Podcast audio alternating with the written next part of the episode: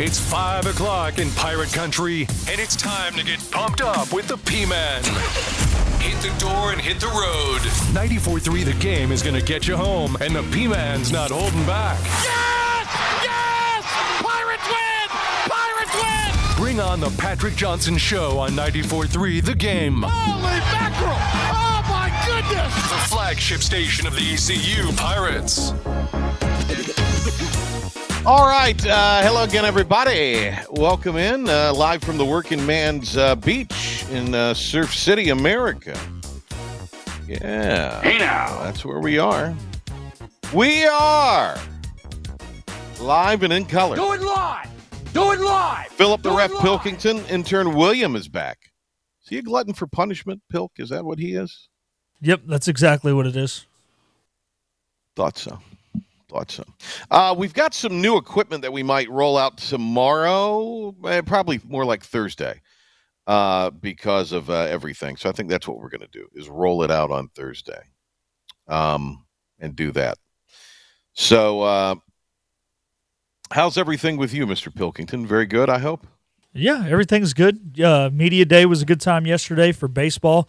Had a great time there, and unfortunately, Igo's been feeling under the weather, so missed him the last couple days. I text with Igo.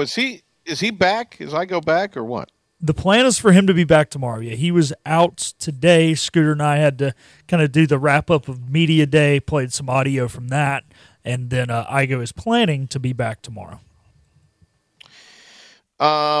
Okay. I got you. Well, good. I'm texting Henry something here, that conversation we had earlier, because a thought just popped in my mind. You know how it is. You know, I need to be focused on the task at hand, and I just thoughts pop in my empty head, and they rattle around. Intern William, can we talk to him really quick, Pilk? Intern William, are you there? Yep. Come in, what's up, Intern Patrick? William. How are you, buddy? How was your holiday break, and how's the semester going so far? Semester is busy. Got a lot of credit hours going on. Going to be busy this semester, but break was good. It was nice to go home, be with the family, and it's nice to be back here. How many credit hours? 16, but 2 labs that count as 0, so more like 20. Woo! Why do they count as 0? What's up with that? They're intertied with my courses, so if I take the course, I have to take the lab. You think they give you at least an hour, right? I wish. Back in my day, you got at least an hour credit for those labs, I think.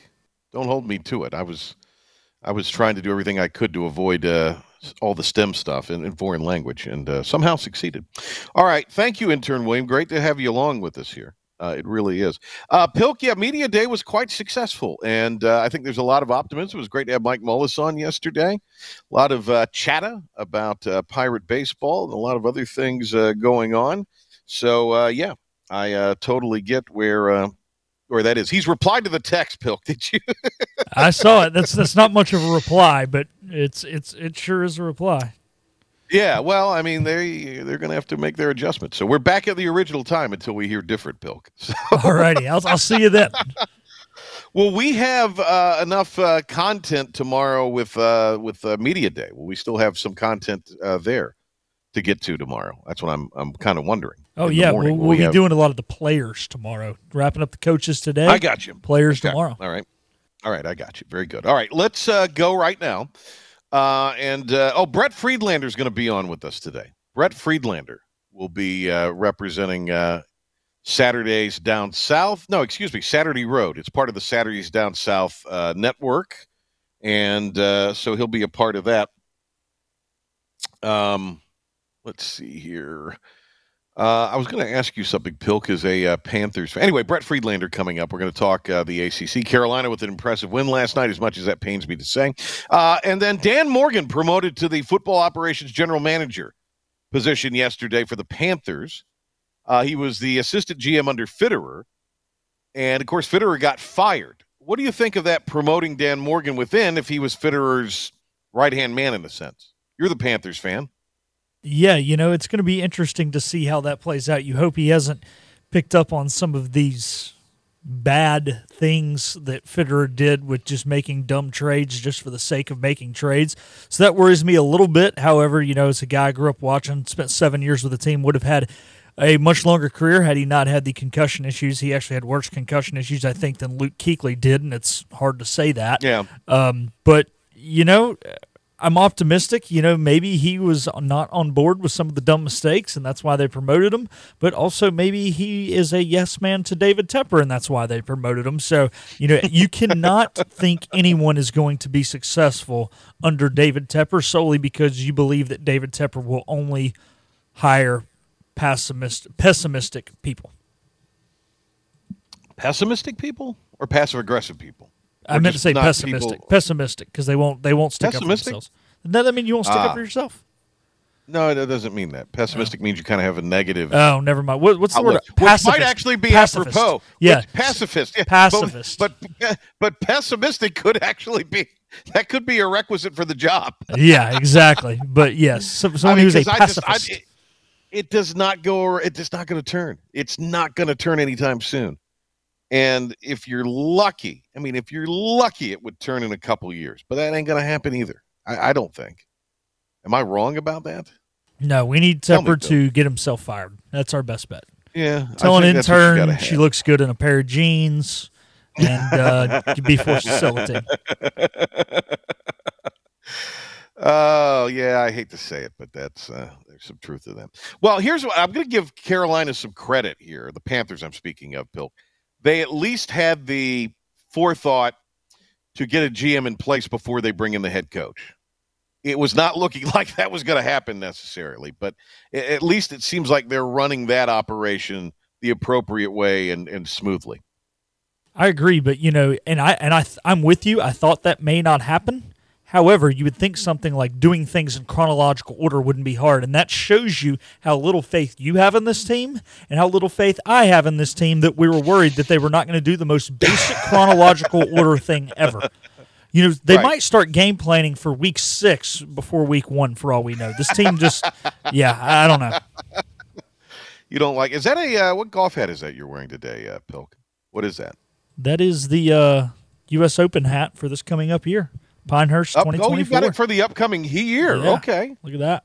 Oh, was that a Christmas gift or what? It was actually a birthday present over this past summer, surprisingly. We had some friends. Really? They were down, the husband of the friends of the family were down there the week before, and he was like, hey, you know, I know Philip's birthday's coming up, and get him a Pinehurst hat. So we've got to get our credentials for that event.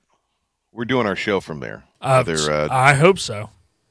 Whether Dr. No likes it or not, we're doing our show from there. Please. That week. Yep. I will on-site produce. We can put Dom back in the studio. Yes, I was going to say, we got to find somebody to put in the studio because you're going to want to go and all that. So, but, I mean, Maul will be there. We can put him on with us every day and that kind of thing. By the way, Pilk, this fish up here I caught. I don't know if you know that. I caught that with my bare hands, actually. Okay, bare hands. So you were doing some hillbilly hand fishing? Yeah, I was in the Atlantic Ocean. By the way, I took a walk today on the beach around midday. Oh, exquisite. And here's another thing I wanted to report to you. I'm glad this thought popped in my head. That sometimes it pays to be all over the place. So let me pull up my info here so I'm giving it to you correctly. I'm giving you the straight poop as it needs to be. So as many of you know, I've been working with the folks at East Carolina Weight Loss in Greenville for the last month. And yesterday we did I do weekly check-ins with them. Yesterday we did a very kind of 1 month check-in with them that included a weigh-in. And I'm happy to tell you that in a month's time, I have lost 22 pounds. I've lost 2.5 inches off my chest, 2 inches off my waist, and 2.5 inches off my hips. So, look, I'm very happy with that, and I'm very pleased and grateful to the East Carolina weight loss people because this is kind of something that, you know, allows me to have a better life, probably saving my life in some ways. It is the type of thing that you lose a pound of fat every day. I got up this morning and weighed on the fancy scale they gave me, Pilk. It's a very fancy scale. It connects to my phone. And I was even down a pound from yesterday. And that's the thing. I was weighing in the afternoon yesterday, which usually if you weigh in the afternoon, you're your heaviest or not as light as you are in the morning. I've been lighter each time than I was in the morning when I've weighed in the afternoon with them. But anyway, every day you'll lose a pound of fat. It's a natural way. It's a safe way. It's an effective way. without counting calories or points, no exercising. I hate exercising, although I took a great walk today for 45 minutes out on the beach, Bill. Can you believe that? Wow. I walked for 45 minutes out on the beach, and I felt great. Awesome. And I couldn't have done that, a month ago. And look, I realize in all this, I've got a long way to go. Trust me. I'm not satisfied by any stretch. But, you know, there's no prepackaged meals as part of this deal. There's no drugs. There's no surgery, no injections. You know, those shots are in vogue, and a lot of people have had problems with side effects with those. Visit EastCarolinaWeightLoss.com right now, and you can schedule a free consultation. There's no obligation. Many patients will lose 20 to 30 pounds in about a month or two. I've already, as I said, lost 22 in the first month. Call for your free weight loss consultation. I'm going to give you a phone number and tell them I sent you, 252-496-3610. It's 252-496-3610. Or you could go online, as I mentioned, EastCarolinaWeightLoss.com. If you go to the website, just again mention that you heard it from me, Patrick Johnson, on the PJ Show on 94.3 and Talk of the Town on 103.7. But I feel great, and the best is still yet to come. So I look forward to being one of those I'm already devilishly handsome. I mean, let's not lie. I mean, that's a given. But now I can be narrow-assed handsome, like all of those big-time announcers for the networks. That's the plan. All right.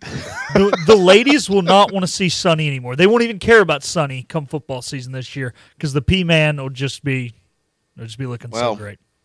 We'll see. I got a ways to go, as I said, but I am grateful to that group, and I hope if you're struggling with it or you're trying to get it kick-started for the new year, this is a great way to do it. There's drops involved. I take those 3 times a day before meals, and I have no hunger. I almost have to kind of force myself to eat at night. So unless I'm aggravation eating. No, I'm kidding. I haven't aggravation ate in a long, long time. So that's a good thing. All right. Hey, ladies and gentlemen, I haven't been ticking Patrick off. He hasn't been aggravating. Yay, look at me. All right, we're going to take a break. And when we come back, we're going to do a Pirate Report. Brett Friedlander still to come on the Patrick Johnson Show. So stay tuned.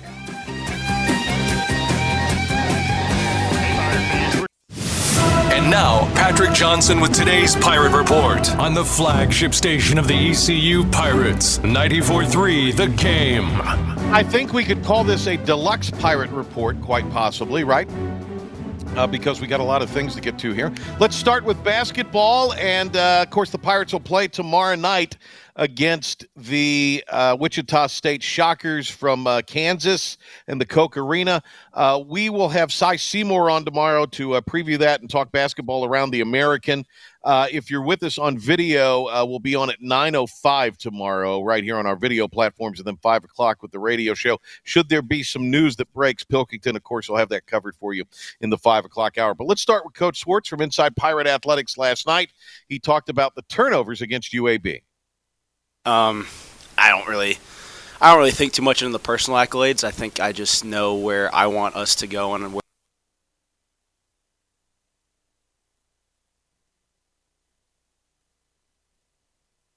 It was something that hasn't bitten us in probably 4 or 5 games, Patrick, which was turnovers. And we had 16 turnovers. We have not had a game like that in a long time. We have been kind of between 9 and 11 turnovers most games. Actually, right now, really taking care of the basketball. And we had 16 turnovers, and 10 of them came from our guards. Mm-hmm. And in games past where we've had turnovers, we've had problems with post-play turnovers and things like that, because teams are doubling. They're doing things to get the ball out of Ezra's hands. But to have 10 turnovers come out of your guard play, that ended up being the difference. All right. And Coach Swartz on challenging the guards after the North Texas game. Yeah, I mean, here was a huge aspect of that game. We went into that game, I'll be honest with you, Patrick, I really challenged our post players after the North Texas game because outside of that final play that we all, that emotional last play, the difference in that game was the post players of North Texas. Mm-hmm. They had 16 rebounds. Their 2 5-men had 16. Our 2 5-men between Ezra and Sear had 4 rebounds, 16-4. They had 10 offensive rebounds. Our 2 5 men had 2.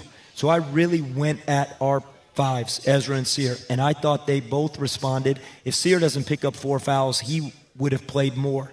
But the big thing was, you talk about Brandon and Ezra, both had double-doubles. All right, and yeah, they did. And Coach Swartz, on the close games the Pirates have been involved in. Again, this is kind of so far the chapter.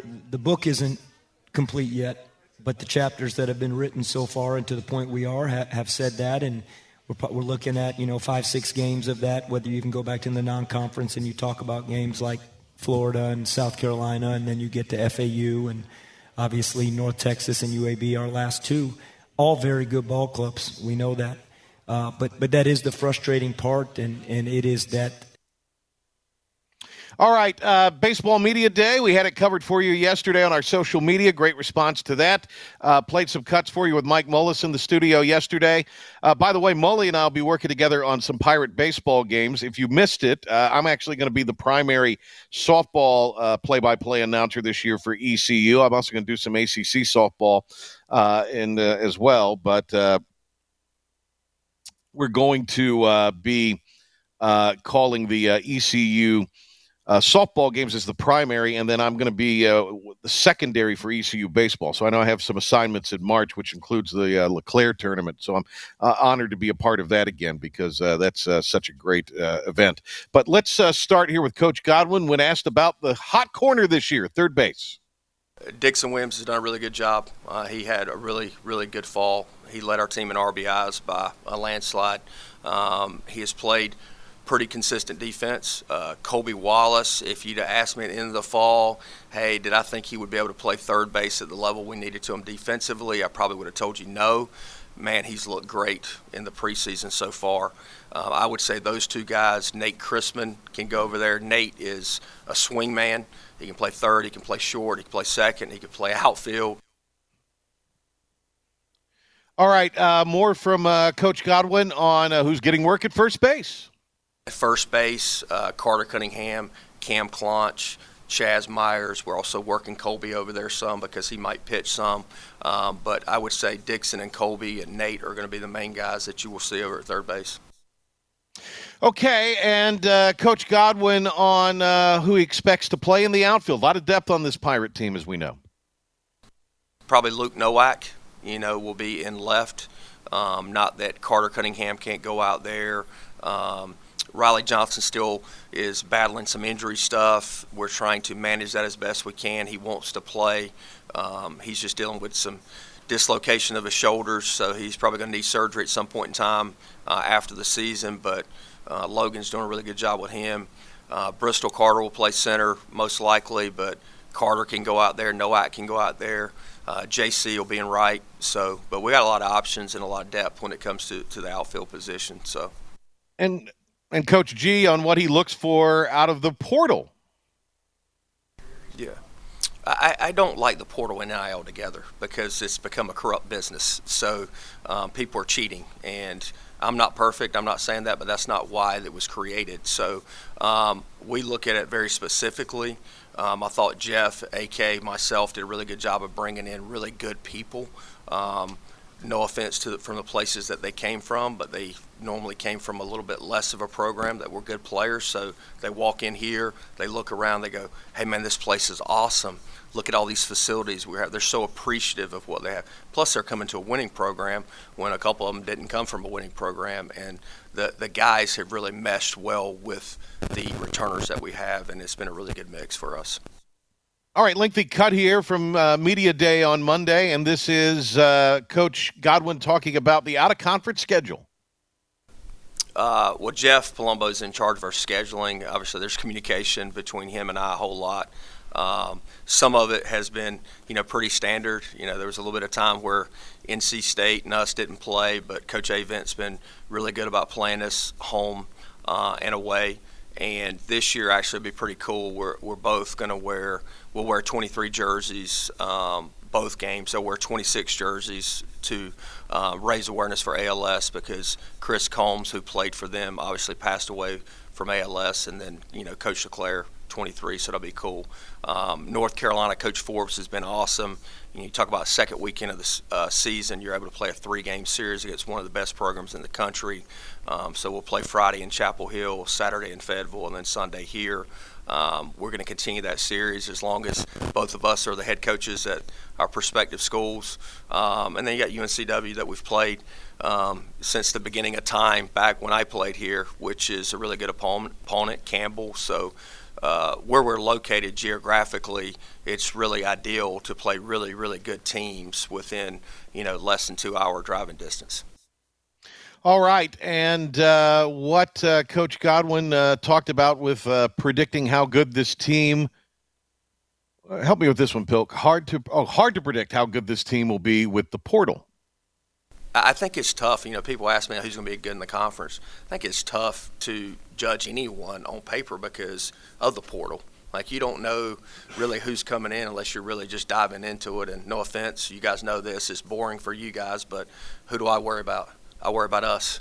If we play well, if we do what we're supposed to do, we're probably going to win. If we don't, then we're probably going to lose. So I just don't look at that stuff. I just look at, what we need to do to get better, to be prepared for it. But I know that it's going to be some interesting opportunities for us at some of these places, so it'll be fun. All right, last thing from Coach Godwin on who will be the Sunday starter. Obviously, you have your Savage will be your Friday night guy, Zach Root.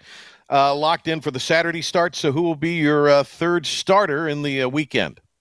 Well, I think there's about 7 guys that want it. We're having end of fall meetings, and they all come, hey, I want to pitch on the weekend. Awesome. About 6 other guys that want to do it too. So, I think Shinkman, of course, Jake Hunter, Chris Kaler, Ethan Norby, Jaden Winter. I'm probably leaving somebody out, but they all want to do it.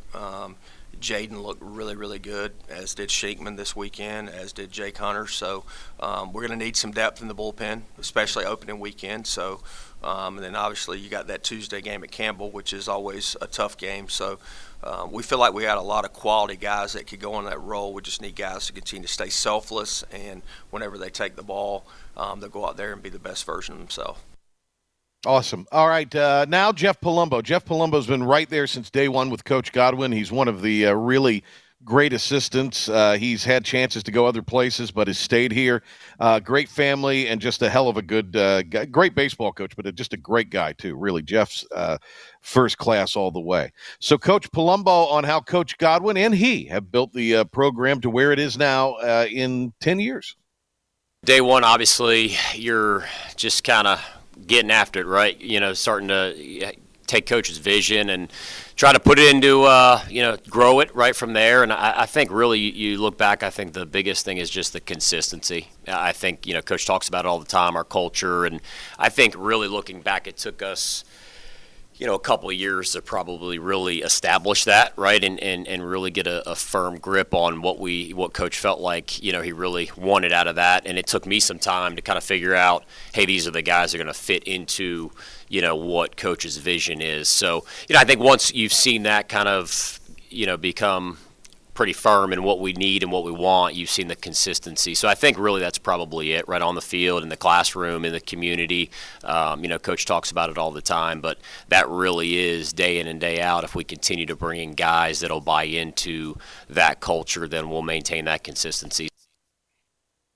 All right. And Coach Palumbo on having so many good teams in the region, in the area, and that's motivation. I think it's always evolving. That's the thing about recruiting is never it really doesn't get easier. That's not really how it works, right? Everybody works really, really hard, and you look at the rankings that come out, the preseason rankings, and how many teams in about a 3-hour radius of East Carolina are in the top 25. So we're competing, for a lot of the same players. So which is great. It motivates you, right? It continues to push us because at the end of the day, we're not trying to beat the teams in a 3-hour radius. We're trying to beat all of them, so it's really good, I think. And I think that over our time period here, right, a lot of those programs have been good, but maybe not all at the same time. And I think really we've motivated each other a little bit with how we work. And so I think that's a good thing because it continues to make us evolve. It continues to make us think about how we can do things better and continue to get better in recruiting. All right, more from Coach Palumbo on having so many, what he tells recruits when contacting them. What's the recruiting pitch? Yeah, really, we talk when I get on the phone with them. We talk about really three things: that they are obviously talented enough to help us win championships, and that could be a variety of things, right? Not everybody is going to be the Friday starter, right? So they all bring different things to the table, right? Offensively, defensively, depending on what position it is and what we feel like we need for that current roster to kind of fit those puzzle pieces together to be successful. But ability, right, to help us win at the highest level, and number two is that they're academically. They're committed to doing as well as they possibly can, right? Doesn't mean they have to be 4-0, but as we've seen with our support here at East Carolina and the way Coach, right, the culture that we've established academically, if they're willing to work hard, then we'll be able to help them get a great degree. So they just got to understand that that's important, and that's the most important thing when they get here. And number three is that they're a good person. And that's just talking to teammates, players that they've been around, getting to know their families, right, talking to the coaches that they've played for or against, and just trying to figure out who they really truly are as a person. And, you know, if you can get, 40 guys in that locker room that are talented, hardworking in the classroom and are good people, then we're going to be pretty good. All right, Coach Palumbo talking about making huge jumps in the program if you're a player from year one to year two, kind of in that vein of recruiting. I think the biggest thing, and it's not just necessarily this group, it's any freshman group that comes in for the most part, there's a learning curve. There's a learning curve to what we do, just what college baseball is, right? But then also what we do here in our program. And, I've said it a lot before, 80 to 90% of the freshmen that come into our program, they are substantially better their sophomore year. And that's just because they show up every day. Human nature, you show up and there's unknowns. It challenges a lot of people right at this level. So you get to that sophomore year, there's nothing new, right? They show up, they know their teammates, they know the practice plan, they know what that means, they know what coach likes, they know what, how this drill goes. And so guys make huge jumps in our program after 1 year. He talked about Cliff Godwin talked about how Jeff Palumbo basically makes the schedule, and of course the schedule's done a couple years out in baseball. So Coach talking about making particularly that out-of-conference schedule, especially with the new conference schedule this year, taking away one of those non-con weekends. Going on 10 years, and some of those things just geographically are kind of set in place, and they've kind of gone up and down a little bit with a couple of the in-state schools in our time here, but now it's in a pretty good spot. And the only thing that it will change here and there is if a specific midweek team, wants to play once or something, kind of adjusts a little bit. But for the most part, it's pretty set in stone. And I think we picked up a home and home with William and Mary here the last 2 years, and that was just out of need to pick up one more game. But, and sometimes we get creative with the Campbell game, right, at a minor league park. So we got a little bit of flexibility with a game here or there depending on who wants to play on any given year and if they want to do a home and home. And then when it comes to the early part of the season with the Classic or, with some of those open weekends, it's just trying to get creative, trying to put together. It always starts with just making sure that RPI-wise we feel like the schedule we're going to put in place gives us an opportunity where if we take care of what we need to take care of in terms of wins and losses, we're going to be in a position to host. All right, the Pirates will open their 2024 season. Number 11 East Carolina will on February 16th against Ryder, the first of a three-game set as the Pirates will open the season at Clark LeClair Stadium. All of the games, every pitch, every out, every inning, right here on 94.3 The Game and the IBX Media app. All right, Brett Friedlander in the offing. So we're going to get to Brett here in just a second. We will have Philip the Ref Pilkington right now, though, give you a sports update and a Pirate report. Philip, take it away. Thanks, P-Man. Starting in Pirate baseball, where yesterday was Media Day, pitcher Danny Beal was asked about his personal goals for 2024. I don't really think too much into the personal accolades. I think I just know where I want us to go and where our older guys want us to go as a team. And obviously it's Omaha and win a national championship. The Carolina Panthers have named a new general manager. Former Panthers middle linebacker Dan Morgan has been given the job. He was the assistant GM under Scott Fitterer for the last three seasons. He played 7 seasons with the team. The trade deadline in the NBA is a couple weeks away. There have been a few moves over the past couple weeks and another one today. The Hornets are sending point guard Terry Rozier to the Heat for Kyle Lowry in a 2027 first-round pick. Last night, the Hornets did pull off a shocking upset over the Timberwolves. The Milwaukee Bucks have dismissed head coach Adrian Griffin. The first-year head coach was 30-13 with the team, which was good enough for the second-best record in the NBA. The 2024 Hall of Fame MLB class will be announced tonight. 10 names will be called amongst the 26 finalists. The Dodgers have added to their rotation by signing pitcher James Paxton to a 1-year deal. Paxton has only made 25 appearances in the last 4 years due to a slew of injuries. And the NFL has announced the officials for Super Bowl 58. The head referee will be Bill Vinovich, who will be doing his third Super Bowl. That'll do it for your 94 Through the Game Sports Flash Update and Pirate Report. On the other side of this timeout, Brett Friedlander will join us to talk ACC hoops. Sometimes you just don't know if you want to kiss him or slap him. Ow! Either way, he'd probably like it. The Patrick Johnson Show on 94.3 The Game. Welcome back to the PJ Show. We are joined by one of our favorites, Brett Friedlander from Saturday Road, covering the ACC. Let's talk some ACC basketball and matters now. As we say hello to Brett Friedlander, right now as we speak, they're releasing the schedule for the they're doing week one, and then like the Thursday, Friday games tomorrow or something, and then the rest of the schedule. What are they doing there at the ACC to generate the hashtag content? Yesterday was the first games of the season, the first week, the Thursday, Friday games.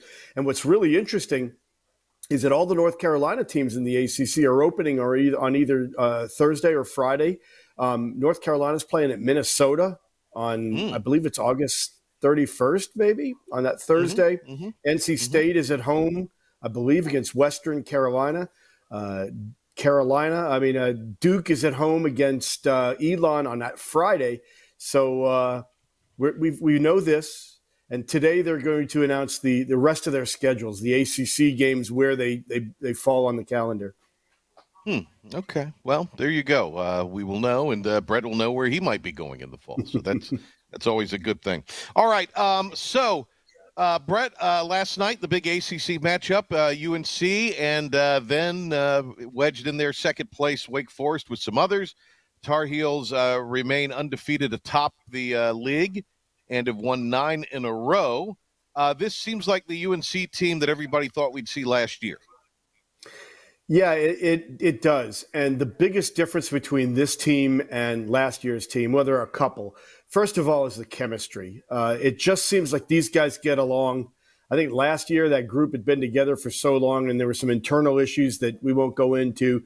I don't think they really liked each other. They were tired of each other. This group really does. And the other thing is they are really locking things down on defense. Since the Oklahoma game 9 games ago when they started this streak, the biggest difference has just been the way they've played defense, and especially the way they've defended the three-point shot. That has been a problem for UNC, I mean, all the way back to the Roy Williams era. But yet this team is just been great. They just locked people down. They held a high-scoring Wake team below 70 last night, and the one characteristic of Roy Williams's championship teams, they always could score. They like to play fast pace. They always scored. But the teams that ended up going really far are the ones that really started to just kind of clamp down defensively late in the season. And this team is doing it a little earlier than that. So you got to really like the way that things look right now. They're number 3 in the country. You look at the schedule. You have Duke coming up at the Dean Dome here on February 3rd. There's always a game that, you don't expect that could trip you up, but you have to start thinking about this team maybe running the table. Yeah, I don't know. That seems like a tall order, but I hear what you're saying there. They right now are the class of the league. I don't think there's any two ways about that. Let's talk about Duke. They'll try to rebound against Louisville tonight. I know Roach was one of the players that was out Saturday, the kid for Pitt just had was out of his gourd shooting the basketball, and I just can't imagine that that the Roach injury didn't have an impact, and I just can't imagine that there were some other things that didn't have an impact with those two missing players. But they have enough talent where they shouldn't have. You shouldn't be losing at home, should you? No, they shouldn't. I mean, you're at Duke. They very rarely lose at home. I think the Roach factor is really important here because I thought that Kyle Filipowski kind of got into a funk early in that game. And really, I thought at times looked like he was pouting and really wasn't as engaged as he needed to be. And Roach is the kind of guy, he's been there forever. He's the leader. They all trust him. And I don't think he would have allowed that to happen. I think he would have kicked him in the behind and got him motivated. And I think that would have helped. And the other thing is Duke is a fundamentally flawed team in that they really don't have a strong rebounder and a strong inside defensive presence. And Mark Mitchell is probably the closest thing that they have to that.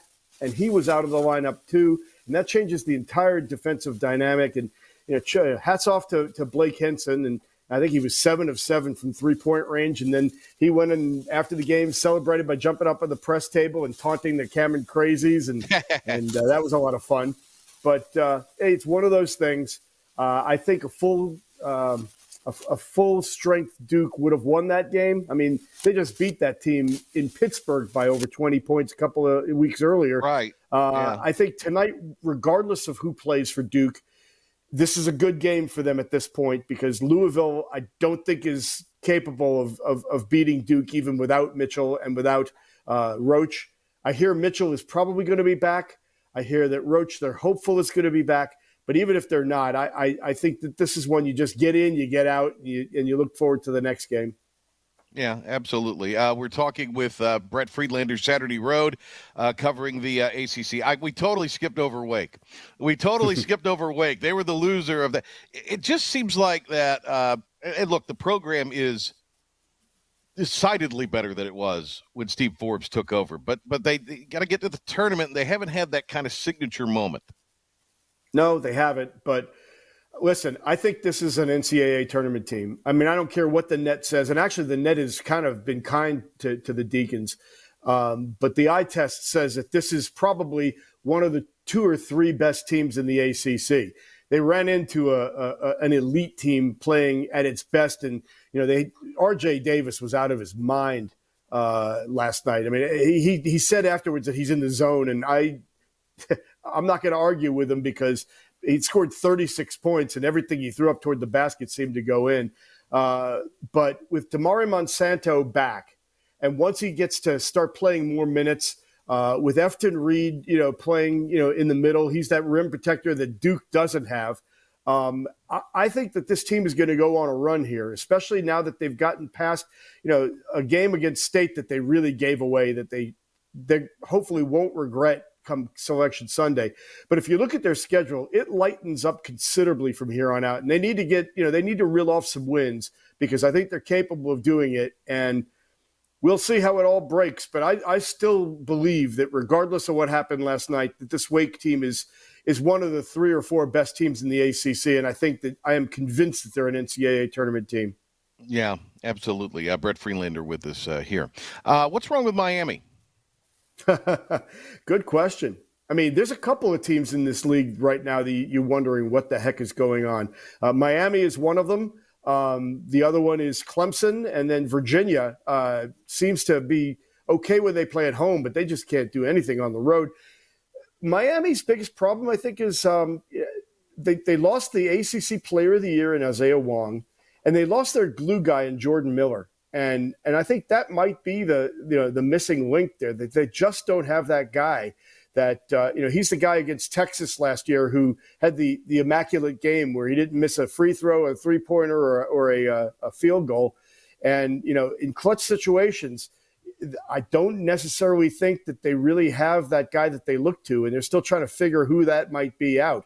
And they better hurry up and do it because right now their resume is kind of on the bubble.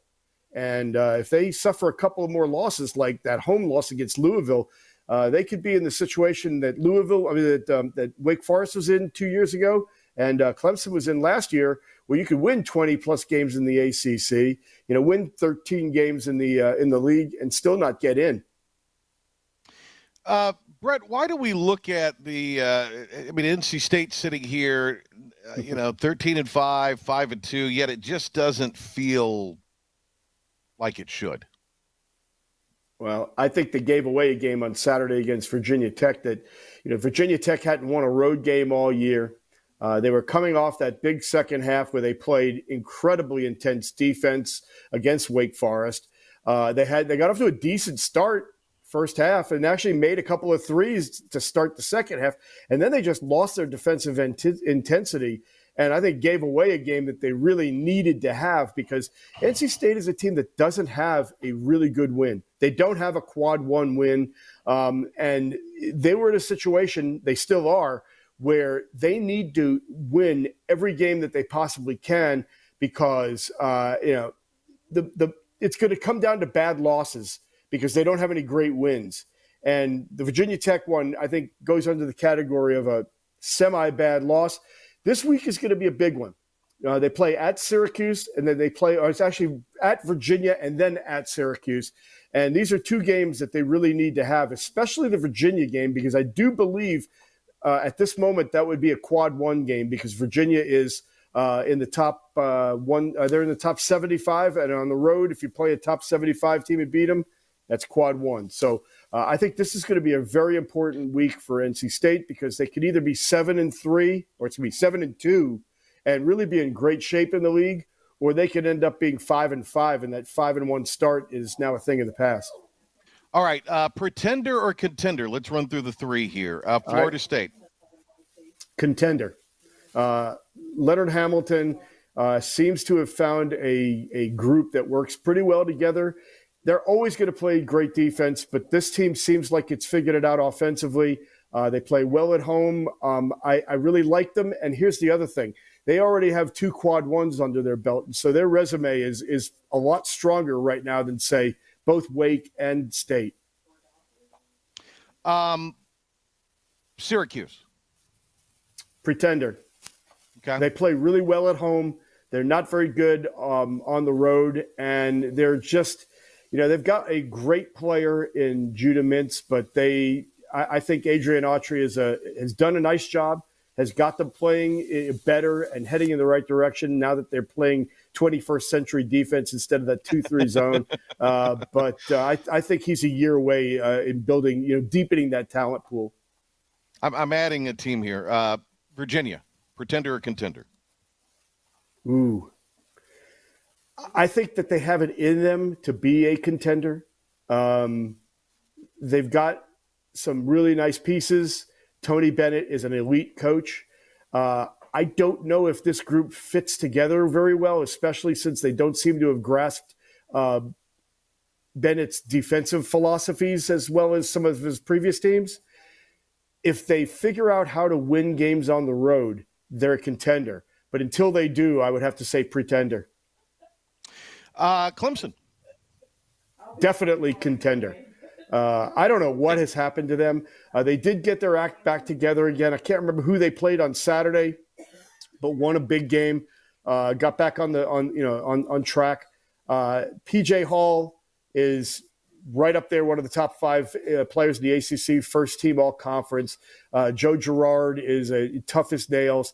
I just think that this team is going to turn it around. How deep do you think they go on Selection Sunday with the ACC, ideally? Realistically, I would say if the ACC gets 5, they'll be pretty happy. Wow, really? Okay. Interesting.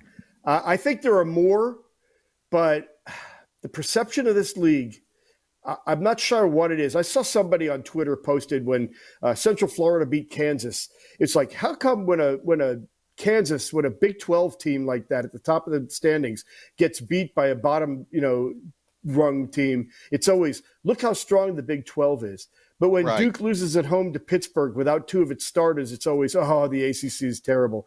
I think there are as many as 7 teams that could get in. I would say that right now a realistic expectation would be 5, because last year they only got 4. And if you look at some of the bracketologists, and I don't put a lot of stock in that in January, But if you look at those right now, some of them only have three.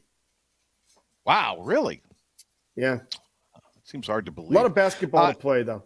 Yeah, too much basketball to play, to be honest, for you for Lunardi and whoever, Jerry Palm, to make all of these proclamations. My favorite thing is Steve Forbes, when he was referring to them the other day, he misspoke himself, or maybe he didn't. Maybe he was just being a comedian. Freudian slip. But he called them proctologists rather than bronchitologists.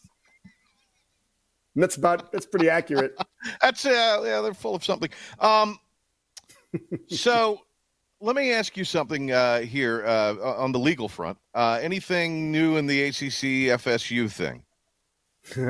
I can't remember the last time we talked, but other than the ACC filing a, I don't know whether it was an injunction or a motion or whatever you call it, I'm not a lawyer, to say that Florida State, as long as they're in litigation against the league, doesn't have a say in any of the leadership positions and any of the major decisions that involve the conference. No, right now we're still in a holding pattern. I think they're in discovery, and those things can take a while. Brett, always great to talk to you. We appreciate it, and look forward to catching up with you again in a few weeks. Sounds good, Patrick. Thanks. All right, there he goes. Brett Friedlander joining us here on the Patrick Johnson Show. And now, the stunning conclusion of the show. It's the P-Man here on 94.3 The Game.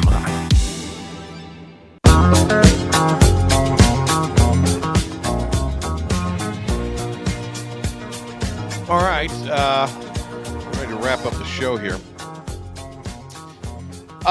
Tomorrow at 9:05, we will be on the video stream, Patrick Johnson Show. We'll have more cuts from ECU Baseball Media Day. We'll hear from some of the players tomorrow. Cy Seymour will join us previewing the ECU Wichita State basketball game and talking college basketball with him. So that's coming your way tomorrow on the Patrick Johnson Show, right here on the flagship of the Pirates, 94.3 The Game. We'll be here at 5 o'clock on the radio side. If any news breaks, Phil Kington will have it for you. Thanks to Brett Friedlander for being with us today. Great job by Brett. Great job by Philip. And we'll catch you tomorrow morning on Talk of the Town, 7 o'clock, 103.7, 96.3, IBX Media app. Our video platforms at 9:05 for the PJ Show, and then 5 o'clock, PJ Show, on 94.3 The Game and the IBX Media app. Thanks to Philip the Ref Pilkington, intern William as well. P-Man wishing you a very entertaining, safe, and restful evening. We'll see you tomorrow. So long, everybody.